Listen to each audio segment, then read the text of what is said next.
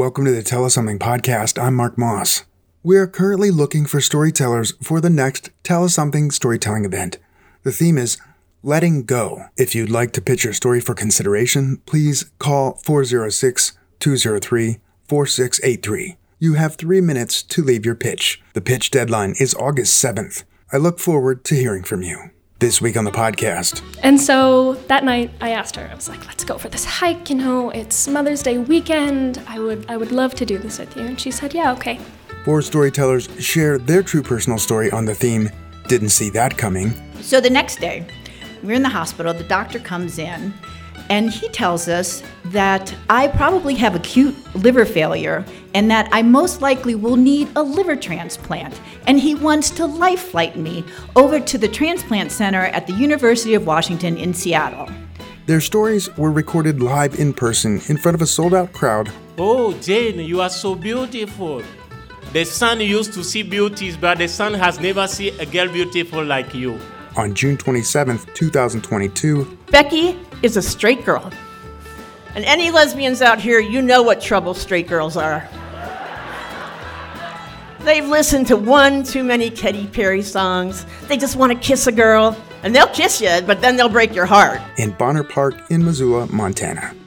We wouldn't have been able to produce this event without the help of our title sponsor, Blackfoot Communications. We are so grateful to the team at Blackfoot for their support. Learn more about Blackfoot Communications over at blackfoot.com. Our first story comes to us from Ray Scott. Ray takes us on a hike up Waterworks Hill in Missoula, Montana, where they finally find the mother they've always wanted. Ray calls their story Good Mom Hunting. Thanks for listening. I think that every good love story begins with a heartbreak. The end of my eighth grade year, my biological mother kind of went a little crazy. She ended up leaving with my three siblings, I had no idea where she went, and I had no idea if she was coming back. I was really scared and disappointed, but I think I knew that that was coming. A few months later, driving to the China buffet, I saw her Subaru, or her Suburban. I could tell because the back window was busted out. In the Suburban was there she sat. My siblings were playing around at Little Caesars. I haven't seen them for months, and I was so absolutely happy to see them. And when I saw my mom, she didn't even get out the car to say hi to me. That's about five years ago. I was 13. I'm 18 now, and I still haven't seen her since. About a little while after that, um, my dad had gotten divorced for the second time, and we were all really numb at that point. Women were coming in and out of our lives, and we were all kind of defeated. My dad ended up coming home one day and saying that he had met a very lovely woman on Match.com. Not sponsored. and he said her name was Angela. And I was really excited, but I was really, really nervous. Ugh. I had sat with myself for hours and hours and asking myself what was wrong with me? Why, why won't women stay in my life? Why won't women stay and love me? for the person that I am. Feels like maybe two weeks, but it was definitely longer than that. But she had ended up moving in with her two lovely boys, Alex and Aaron. And it was a bit of a rough start. My older brother Connor and I, it, had been a while since we started a new family, met new people. So we were all a little bit nervous. After a long, long while of bonding, not bonding, fighting, buckets being thrown at younger siblings. I had hit a stopping point with Angie. When you have similar trauma to somebody, you know exactly where to hit when it comes to fighting. We would always jab each other. And Sometimes we meant it, sometimes we didn't, but nevertheless, it always really hurt. Once again, I had to sit down with myself and uh, ask, what is wrong with me? Why won't women love me? Why won't women stay? Why don't I have a mom? Why won't this new mom love me? So I was ready to give up. I didn't want to keep trying. I didn't want to keep pushing for something that I didn't think I was going to get. I was out and about downtown with some friends, and I came across the artist workshop, and there were the peace sign stickers. And I was like, oh, Angie would love this. Angie would love this. So I got her some, and the cashier was like, oh, this is happening. There's, there's um, a hike that's going up at Waterworks Hill. For those of you who don't know, Waterworks Hill is a hiking path where the old peace sign used to be. There's a huge peace sign um, that when you drove into Missoula you could see. And they had a hike that was going on. And I was like, oh, Angie would love that. This is like my final chance to reconnect with this person, my final chance to, to really convince her that, that she should stay, that, that I am a good person. And so that night I asked her, I was like, let's go for this hike, you know, it's Mother's Day weekend. I would I would love to do this with you. And she said, Yeah, okay. So the night before I'm laying in my bed, I'm like, okay, here's all the stupid shit you don't say to your mom. okay, okay, okay. I'm prepping myself for this day. It needs to go perfect. This is my last chance. It has to be perfect. That morning I wake up, unbelievably nervous. And I'm like, okay, let's go, let's go. I'm really excited. So we're talking, we, we start driving up to the hill, and a lot of people are there. And um, I got to meet the previous, uh, I think she's a founder of the JRPC. Anyway, very lovely people. But I remember it being so cold. We got, we were at the bottom, it was nice and toasty, it was warm. We hike up this hill. I'm wearing Converse, which is a very poor foot choice to go hiking in. But I did it anyway because I have no fear. I walking up this hill with Angie, and we're just talking, talking about anything in our lives, anything that we could grasp onto. I wasn't trying hard to start a conversation, didn't want to make it obvious I was trying hard, but so we finally get up to the top of the hill, and they're, they're doing a presentation about the old peace sign and the people that were painting the peace sign. And oh my God, it was stupidly windy. It was so cold. It was so cold up there, and I had only brought in a, a, like a hoodie, a zip up hoodie, and nothing else, maybe a beanie. But I was so cold. Angie is really smart. She has a really good job of thinking ahead, and so she had ended up making us some bone broth wasn't the best, but it was really warm and it was really lovely. And she had also made me a cup of tea beforehand. It's like she knew it was going to be freezing. So we're up there, we're listening to these stories. She's listening to these stories. I'm trying to make this woman stay in my life. And I look at her, and she's paying attention so thoughtfully and so beautifully. And I look at her, and it's so hard not to cry. Because at that moment, I realized how much I truly loved this woman and how much I desperately needed her to stay in my life. So I look at her and I say, Angie, it's so cold. And she unzips her hoodie, wraps it around me, and just stands there with me. She keeps me warm. We go down that hill, and I'm so relieved I didn't have to speak a single word to this woman. And she was my mom. I had never gotten prom dress shopping before. No one had ever braided my hair or went on drives with me to talk about boys and eat ice cream. But Angela took me prom dress shopping. Angela braided my hair. She still does. And Angela takes me on car rides, talks to me about boys, and eats chocolate with me. Thank you, Mom.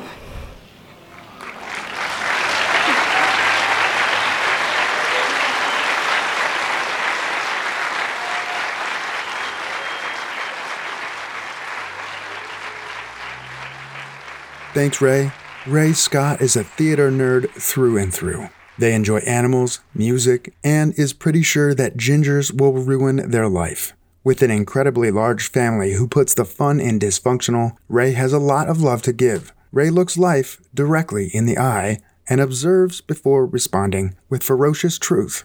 Ray is an old soul, ready to share their truth on the stage and in a variety of other yet to be discovered art forms. Our next story comes to us from Anne Peacock. Anne is loaded into a cargo plane for a life flight to Seattle to get a new liver. Anne calls her story an unexpected plane ride. Thanks for listening. In the beginning of October of 2019, I woke up and I was exhausted. I was also a little nauseous and I had some slight tremors, but I just put it down to growing old. So then I found out that a friend of mine had been diagnosed with mono, and she and I had been sharing a mic. Well, let me rephrase that because my husband's name is Mike. So we we had actually been sharing a microphone, and and so I went to get tested. So no to mono, but my liver function was off. So two weeks, and there are more tests, and there's more nausea and more Netflix, and I wake up and I am in the hospital with an IV in my arm. It is nighttime, it is dark and peaceful and quiet, and I have no idea how I got there. So it turns out that my husband had come home from work and found me still in bed, and I was incoherent and slurring my words. So he rushed me to the ER, where I was diagnosed with dehydration and ammonia on the brain. So the next day, we're in the hospital, the doctor comes in, and he tells us that I probably have acute liver failure and that I most likely will need a liver transplant. And he wants to life flight me over to the transplant center at the University of Washington in Seattle. Didn't see that coming. really. I was a 57 year old healthy woman. You know, I tried to eat right and exercise, and I had literally spent my life trying to avoid alcohol because my dad was an alcoholic and he died from his disease. I mean, I didn't even like to take over the counter medication. So the leap from dehydration to liver transplant was pretty shocking. So, so then the doctor tells us that he sees that we're kind of like deer in the headlights. And so he starts to try to dial it back a little bit. And he sort of emphasizes, well, the might need a liver, it could possibly, and just in case, he is insisting that I get life flighted out to UW. So my husband and I are like, well, can't we drive? I mean, life flight is incredibly expensive. I mean, we think it's like around $100,000. And our insurance, we're not sure if it covers it. And it's only eight hours. And the doctor's like, well, you, you might survive the drive over there, but you might not. And really, I mean, when you think about it, what's your life worth? It's just $100,000. so I am lifelighted out to UW. About get there about 11 o'clock at night, and I am in the ICU, and I am immediately inside an episode of Grey's Anatomy. Every single person in the room, except for me, is a very attractive 30 something professional. and there's like all this clever dialogue and snappy banter back and forth between the nurse so the ICU doctor is gorgeous. He has these soft, warm hands and these deep blue eyes and this really great jawline. So, my girlfriend nicknames him Dr. McDreamy. So, he is also, though, caring and kind and reassuring. And every single doctor and nurse and support staff that I meet in that hospital the entire time I stay there is the same. And I feel seen and I feel taken care of and I feel safe. So, which is a wonderful feeling. And I am laying in the bed and I am overcome with this sensation, surrounded by all these wonderful people, that I am so blessed and humble. And I have never really used that term before. I think of it as sort of like, have a nice day. But in that moment, I understood what being blessed and humble really felt like. And it was incredible. And it was not just the doctors and the nurses and the support staff. I mean, it was everyone. It was my family and my friends who all stepped up to the plate and did whatever needed to be done. And I was astonished by the amount of love and support that people gave me. And I told my husband later, I said, you know, I really need to work on being the person that all these people seem to think I am. so, which I'm, I'm still trying to do. So my husband and my best friend, who are driving over from Missoula, get there about one o'clock, and by that time, I am deep into the process of getting registered on the on the transplant registry. Hard to say. so, because there are so many more people who need transplants than there are organs available, you have to meet a certain criteria for them to accept you as an organ recipient which is a little like standing before the pearly gates, I have to admit. but everyone is very encouraging. And basically, what you need to do is you just need to survive the operation and be able to take care of this amazing gift that they are giving you. So we're almost done. I'm like, oh, thank God. And then they say, we need to check your teeth. I'm like, what? And they're like, sure. So apparently, if you have tooth decay, certain operations, you will release a flood of bacteria into your bloodstream and you can get a life threatening infection. So I am thinking, oh no, because I'm thinking of all the years that I haven't flossed. And I am thinking, oh my God, not flossing will kill me. And, and my dentist is right. So again, they're very encouraging, and obviously, I, I managed to you know make it through, and I get put on the registry. So now the ICU's job is to keep me alive for as long as they can until I find a match. And I am so lucky because I have magical blood. It is AB positive, and I can match A, I can match B, I can match A, B, and O positive blood. I am a universal receiver. One of the things, though, about three days in, they're worried about is fluid building up on the brain. So they, to combat that, they insert a catheter kind of through my neck and get it as close to my heart as they can, and then they pump this high sodium solution into me. I'm not allowed to eat because I could go into surgery at any moment. I'm not allowed to drink because they're really watching my fluids. So I am incredibly thirsty. So and to make matters worse, every time I try to trick the nurses or doctors into getting me ice chips, my husband and my best friend, who stay with me the entire time in the room, leap up and go, No, she can't have them. But then my back starts to hurt, and the nurse offers me a cold pack, and I have a choice between ice or gel. And I choose the ice. So late at night, when everyone is asleep, I pry this ice bag open. And then I think, you know, really, how sterile is the inside of a reusable ice bag at a hospital? So I compromise. I say, I'll only drink half a glass, which I do. And it is the nectar of the gods. And then I immediately call the nurse in and have her take it away so I am not tempted. And from then on, I only use gel packs. But one of the other things about being on the liver registry is that you have to let them know what level of liver you were willing to take. So I found out that there are actually three tiers of, of organ donors, and one of is the first tier is perfect. The second tier has some slight medical anomaly that they can fix with a minor surgery. And the third level is uh, hepatitis C. So, hepatitis C is now curable and it's really easy. You just take this one pill every day for 30 days. But it's this hepatitis C group that is so tragic because most of the people in this group are young people who have died of a drug overdose. And, and there is no way around it that I, I have to face that I am benefiting from someone else's tragedy.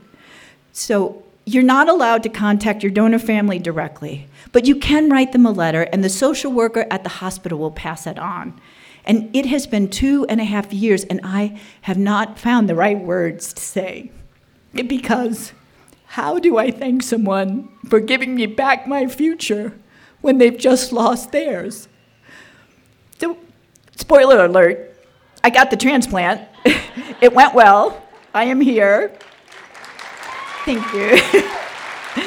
and, and I wake up in the recovery room, and it is nighttime, and it is dark and quiet and peaceful. I'm a little disoriented, but I look over and I see my husband's bright orange water bottle just there on the table, and I immediately relax because I know that he is in the room with me. And then I think, I'm also relaxed because I realize that I can have a drink of water whenever I want. Thank you.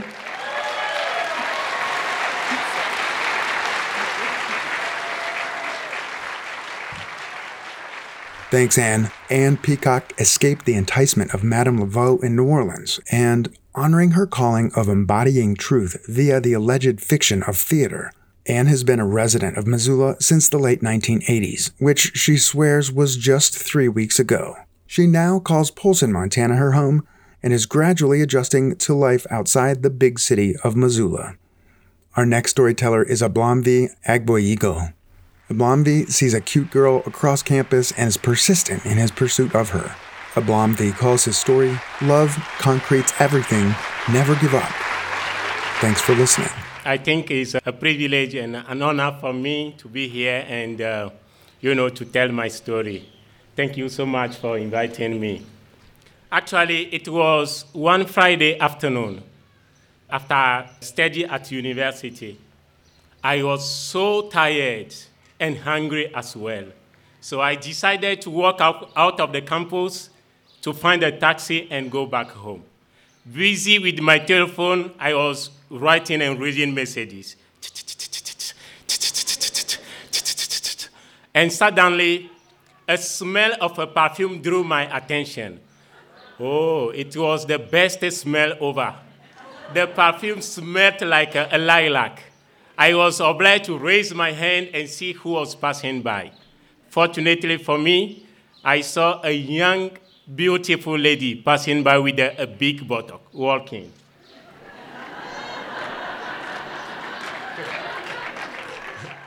Hi, lady, where are you going? and she said, Go home. What is your name? Jane, she replied me. Oh, Jane, you are so beautiful. I love your bodybuilding. The sun used to see beauties, but the sun has never seen a girl beautiful like you. Definitely, I would like you to become my girlfriend. So she paused for a minute, for some seconds, and said, I will think over it and let, let you know after all. Uh, can you give me your telephone number? Uh, she said, no problem, and she gave me her business card. Definitely, I told myself that the battle was half won. If she gave me her, her number, it means that she will accept the offer. So, when I went back home at night, I tried her number to make sure that she reached home safe and sound. But I tried in vain, the number was not working. I was frustrated. I was asking myself so many questions. Did she give me a wrong number? What happened with her telephone? Or I myself, I didn't write the number well. I went to bed, but I couldn't sleep that night until midnight. I was turning right and left on the bed. So after midnight, I decided to try the number again. And this time, the telephone started to ring. I was half satisfied because for me, she will pick the call. It kept on ringing, but she didn't pick the call. Finally, I sent her a message and I went back to, to my bed. This time I slept because, you know, there is hope now that the number is working. the next morning, she called me apologizing for the fact that she was not with her telephone. And I told her, no, you never, you shouldn't worry about that. There is no problem with that. But can you meet, can we meet together in the evening for dinner? She said, no problem. I was so excited to meet her in the evening because I would like to see the same beautiful girl I saw the, the night, the, the, the evening before. And when we met over the dinner, she let me know that she welcomed my idea of becoming my friend. I say, wow. And from that time, I used to call her three times a day. In the morning, honey, how are you? Did you have a good sleep? At 12 o'clock, I used to call her, what are you going to eat for lunch? And then in the evening, did you have a good day? So sleep with a lot of love. This is how we started. After nine months of relationship, we decided to get married, have as many children as possible, and people the whole world. And it was from there that I decided to know her parents. Actually, her parents were divorced, and both were they, they were living in their different villages. I decided to meet her mother first because in my community, if your, your mother-in-law accepts you, it means that the father-in-law will accept you. That's why I decided to meet the mother first. So we had two hours and a half trip to visit the mother. When we went there, after self greeting and self introduction, she offers us a delicious meal.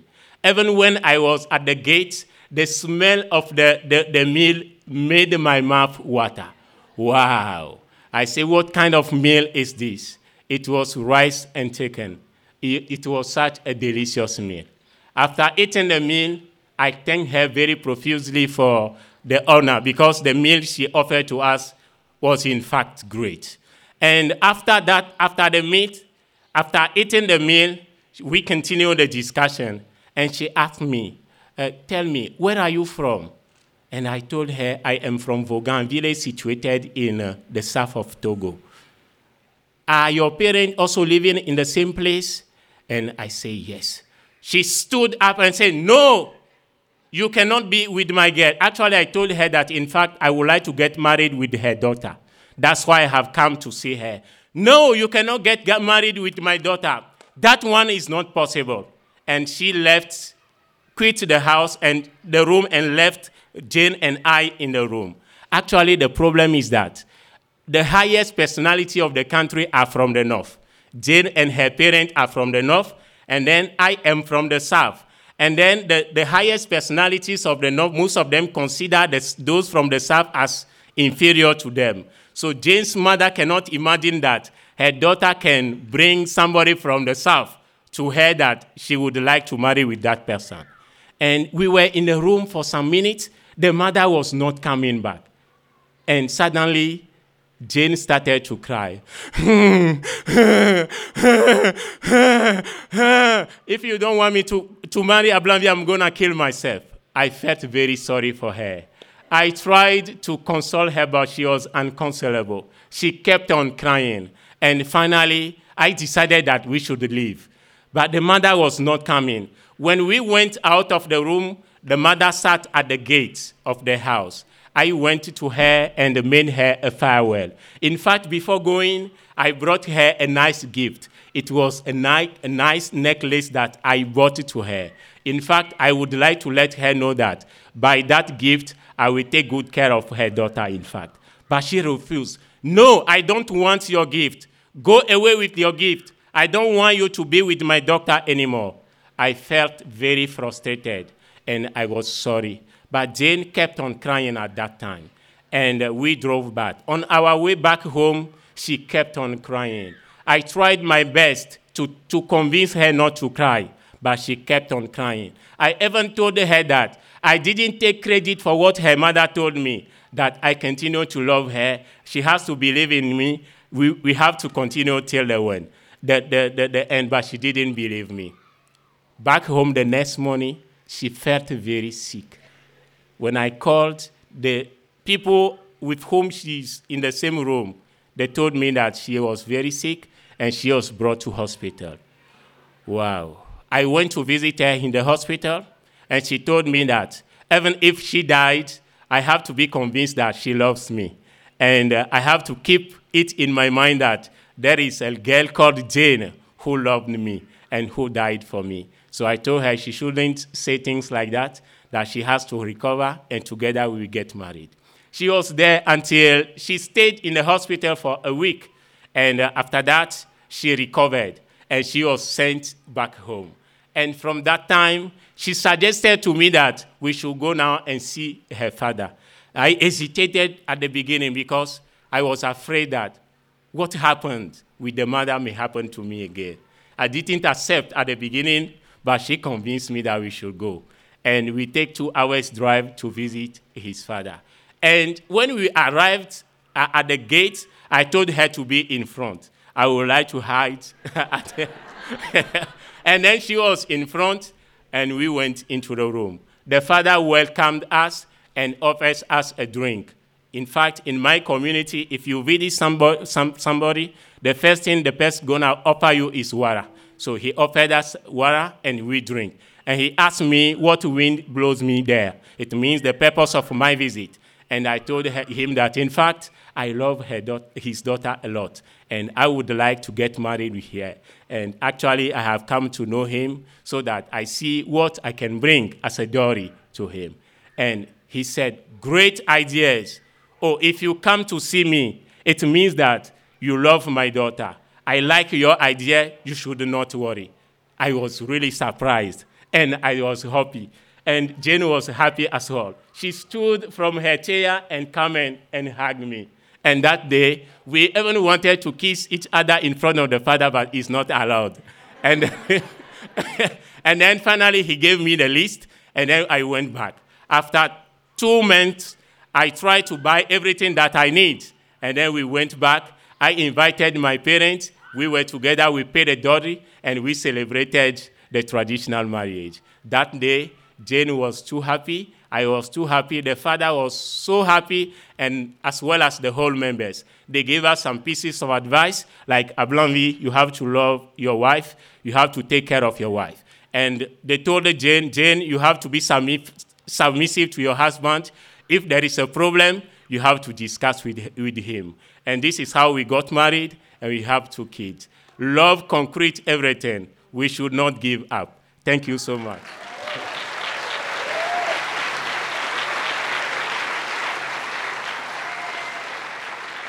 Thanks, Ablamvi. Ablamvi Agboyibo is an English teacher at Blitta High School in Blitta, Togo, which is in Western Africa. Ablamvi is one of the participants of the Study of the United States Institutes for Global Scholars, or SUSI, which is a United States Department of State sponsored program for mid career foreign scholars and educators designed to improve the teaching about the United States in academic institutions abroad. SUSI is a program of the Mansfield Center, part of the University of Montana. Our final story in this episode comes to us from Kathy Schultens. Kathy goes on a hike with her best friend to Hope Lake in Montana. They work out their complicated feelings for each other overnight and are now celebrating 25 years married. Kathy calls her story Friendship, Hope, and Wisdom. Thanks for listening. As with any great adventure, there's often complications. They can be logistical, physical, and sometimes they're matters of the heart. My best friend Becky and I were hiking in the Big Hole to Hope Lake. We'd never been, we wanted to go. It was late September, weather was terrible. But we started up. The map said seven miles. We could do that. What the map didn't say, we figured out about the 30th switchback, was it was six miles straight up to the Continental Divide, over the top, and down another mile to the lake.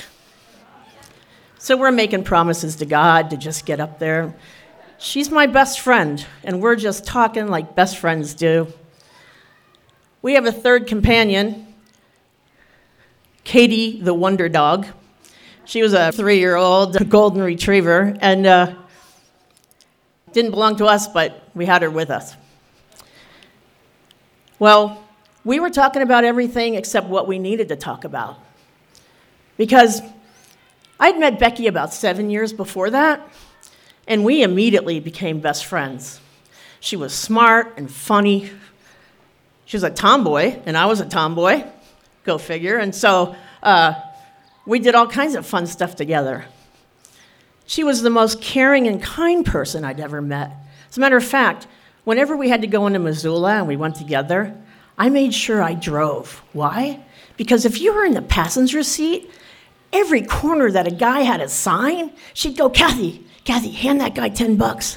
Hand that guy 20 bucks. And it'd come out of my wallet, right? I'm like, Pfft. so I drove, saved myself a lot of money. so we were talking about all kinds of stuff except what we needed to talk about. And that was recently our relationship had kind of shifted a little bit. Okay, it shifted a whole lot. We'd become lovers, and we didn't know how that happened, but there we were in the middle of a mad, passionate affair, and uh, we didn't know what to do with that. Becky was gung ho. Becky had said, Come be with me. Let's spend the rest of our lives together. And I was like, mm, I don't know, because there was some major complications, okay? First, we were both already in relationships. Wasn't fair to them, and we were feeling pretty crappy about that. Two, Becky is a straight girl. And any lesbians out here, you know what trouble straight girls are. They've listened to one too many Katy Perry songs. They just want to kiss a girl, and they'll kiss you, but then they'll break your heart. And I was well aware of that. But the biggest complication was I am a relationship loser, okay? I had left every relationship I was ever in. I'd think I was in love, and pretty soon I wasn't in love and I was gone, okay? Well, Becky wants to have a relationship, and I'm thinking, how can I do that? I'm no good at this.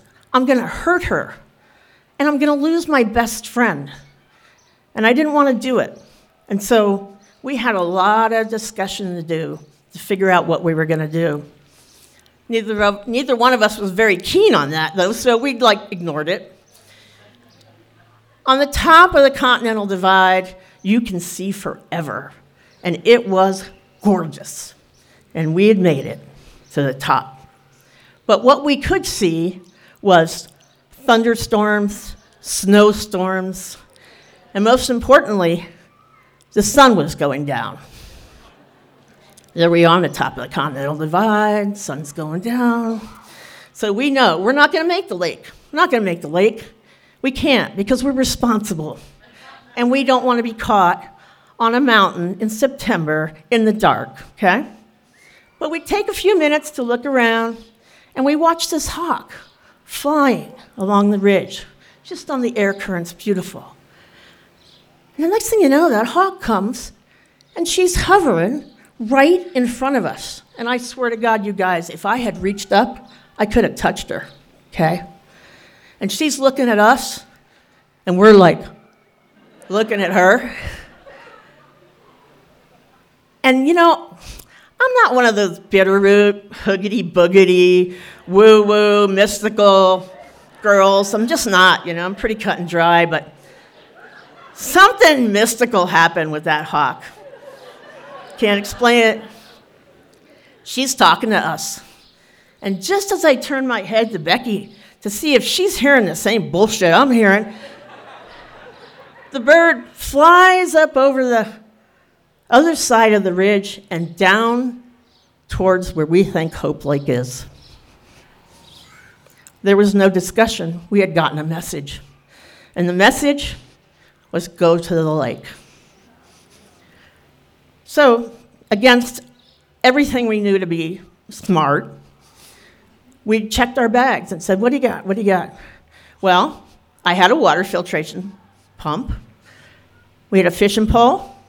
Becky had a nine millimeter Glock on her hip. so butchy. We had a pound of trail mix that I was already sick of. I hated it. We had some matches and a pen light, and we decided, let's go. So, I don't know, we go. And by the time we get down to that stupid, ugly lake, it's dark. Okay, so Becky starts fishing right away because guess what? Katie can't eat trail mix. And I start looking around for something dry to start a fire with because I know we're going to freeze our asses off. And, and I'm watching Becky, and every time she gets a fish on, of course, she's a big cheater, uses worms and bobber. That bobber would go down, and Katie'd be like, oh, fun! And she'd jump in after it. And Becky would lose the fish. So uh, I wasn't doing as well either because there's everything's wet and I can't get anything started. And I was quite the pyromaniac as a child. I could burn down anything, but I was striking out. Well, just then, Becky's coming up. She's got a couple fish that she saved, and she sees my dilemma. And I'm almost out of matches, okay? I'm starting to freak. And she says, huh, I got something for you. And she reaches deep inside her jacket and pulls out a handful of love letters that I'd written to her the past couple months. Score. We're to live. So we take the time to read these letters because we're in love. You know, we, we read these letters out loud to each other, and they're full of how much I think she's great, I think she's fabulous, and what a shit I am, and how terrible I am, and I'm going to ruin the relationship, you know? And uh, I didn't want to do that. Lots of doubts and fears. And as we're reading them, she's shaking her head and she's crumpling them up, and putting them in the fire. And pretty soon we got that fire going, and it's rip roaring now, right? And she's cooking the fish for Katie, not for me. And um, she uh, says, Oh, look at that. Look at that smoke going up. All your doubts, all your fears, all your misgivings, up in smoke, Schultens, all gone. I'm like, Oh, yeah? Well, what about the uh, love that's in those letters? She said, Oh, the love goes to the universe, and the universe is listening and we're going to be okay. I just nodded my head. And we spent the rest of the night trying to stay warm, freezing our butts off. And every once in a while, Katie would make things interesting by looking off into the woods and growling this growl that I've never heard a golden retriever do. And I would shit my pants every time, right? Now, Becky, Becky like whip that Glock off, go in this commando crouch, right? She's ready to shoot up anything in the woods.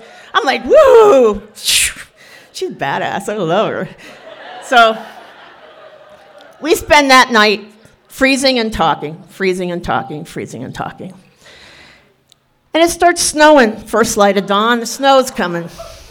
So we get the hell out of there, right? But I take one last look at that little campsite, and I think to myself, you know, what did we just do? We did something outrageously stupid, dangerous, something we never really should have done.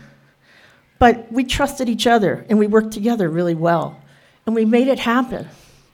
And is that much different than what Becky's asking me to do with her? To lean out of my comfort zone, to trust. And I figured if I trusted a bird I'd never met before, I could surely trust my best friend. So on the way down, I tell her, yes, and we are on cloud nine. We run down that mountain. We don't even stop at the camper. We jump in the truck because we have to find a payphone. The nearest payphone, Wisdom, Montana. so we go to Wisdom and we call the people that need to know that we're not coming back. And we tell them. Because that's not home anymore. Home, home is in my Becky's arms and that's where I wanted to be.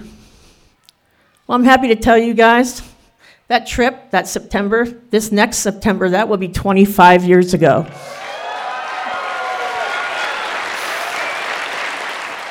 I'm still madly in love with her, and she's still my best friend.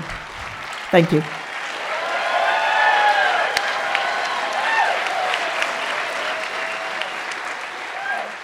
Thanks, Kathy. Kathy Schultens is an escapee from southern Florida who has been living in and loving Montana since 1975. She and her wife are die-hard East Siders down in the Bitterroot Valley, along with their two rescue dogs, Pepe Le Pew and Jack Hammer. Recently retired after 32 years as a pediatric nurse, Kathy can now often be found strolling down mountain trails and taking an excessive number of photographs along the way. I'm so glad to be back in person sharing stories with you all. I'll bet you have a story to share, right? We've all got a letting go story. The next Tell Us Something live event is scheduled for September 27th. You can pitch your story on the theme Letting Go by calling 406 203 4683. The pitch deadline is August 7th. I look forward to hearing from you. I'll call you as soon as I get your pitch. Thanks again to our title sponsor, Blackfoot Communications. Learn more about Blackfoot over at blackfoot.com. Thanks to our accessibility sponsor, Garden Mother, who subsidized the American Sign Language interpreters at this event, allowing us to support our friends in the deaf community. Garden Mother is a licensed medical marijuana dispensary and is devoted to the love and health of our community through holistic education and resources. All plants are grown with healthy soils that you can taste and feel. Learn more at gardenmother.com. Thanks to our media sponsors, MissoulaEvents.net and Missoula Broadcasting Company, including the family of ESPN Radio, The Trail 1033, Jack FM, and Missoula's source for modern hits, U104.5. Gecko Designs. Learn more at geckodesigns.com. Thanks to our in kind sponsors. Hi, it's Joyce from Joyce of Tile. If you need tile work done, give me a shout. I specialize in custom tile installations. Learn more and see some examples of my work at joyceoftile.com. Float Missoula. Learn more at floatmsla.com. Next week, we'll hear the remaining stories from the Didn't See That Coming live storytelling event in Bonner Park. He's like, I want that gun. He's like, and I want you to go take me to get it. And of course, I'm in love, so why, like, why wouldn't I? So if I said yes. I took him to go steal the gun. I step out into the hall, and the first thing I see is a six foot two blonde Swedish goddess in nothing but high heels. You know, I, it's a cabaret. I figured strip shows, burlesque, you know, but in Europe, they do the real thing. It's live sex on stage, artfully done. And as we come in, he says, We're going to make the trade for fishing, but I have this one other trade if you want to make it. It's one of the greatest life lessons, but I can't share it with you unless you eat my vegetables and your vegetables both meals a day for the whole time you're here. Tune in for those stories on the next Tell Us Something podcast. Thanks to Cash for Junkers, who provided the music for the podcast. Find them at cashforjunkersband.com. To learn more about Tell Us Something and to hear stories from the past 11 years, please visit tellussomething.org.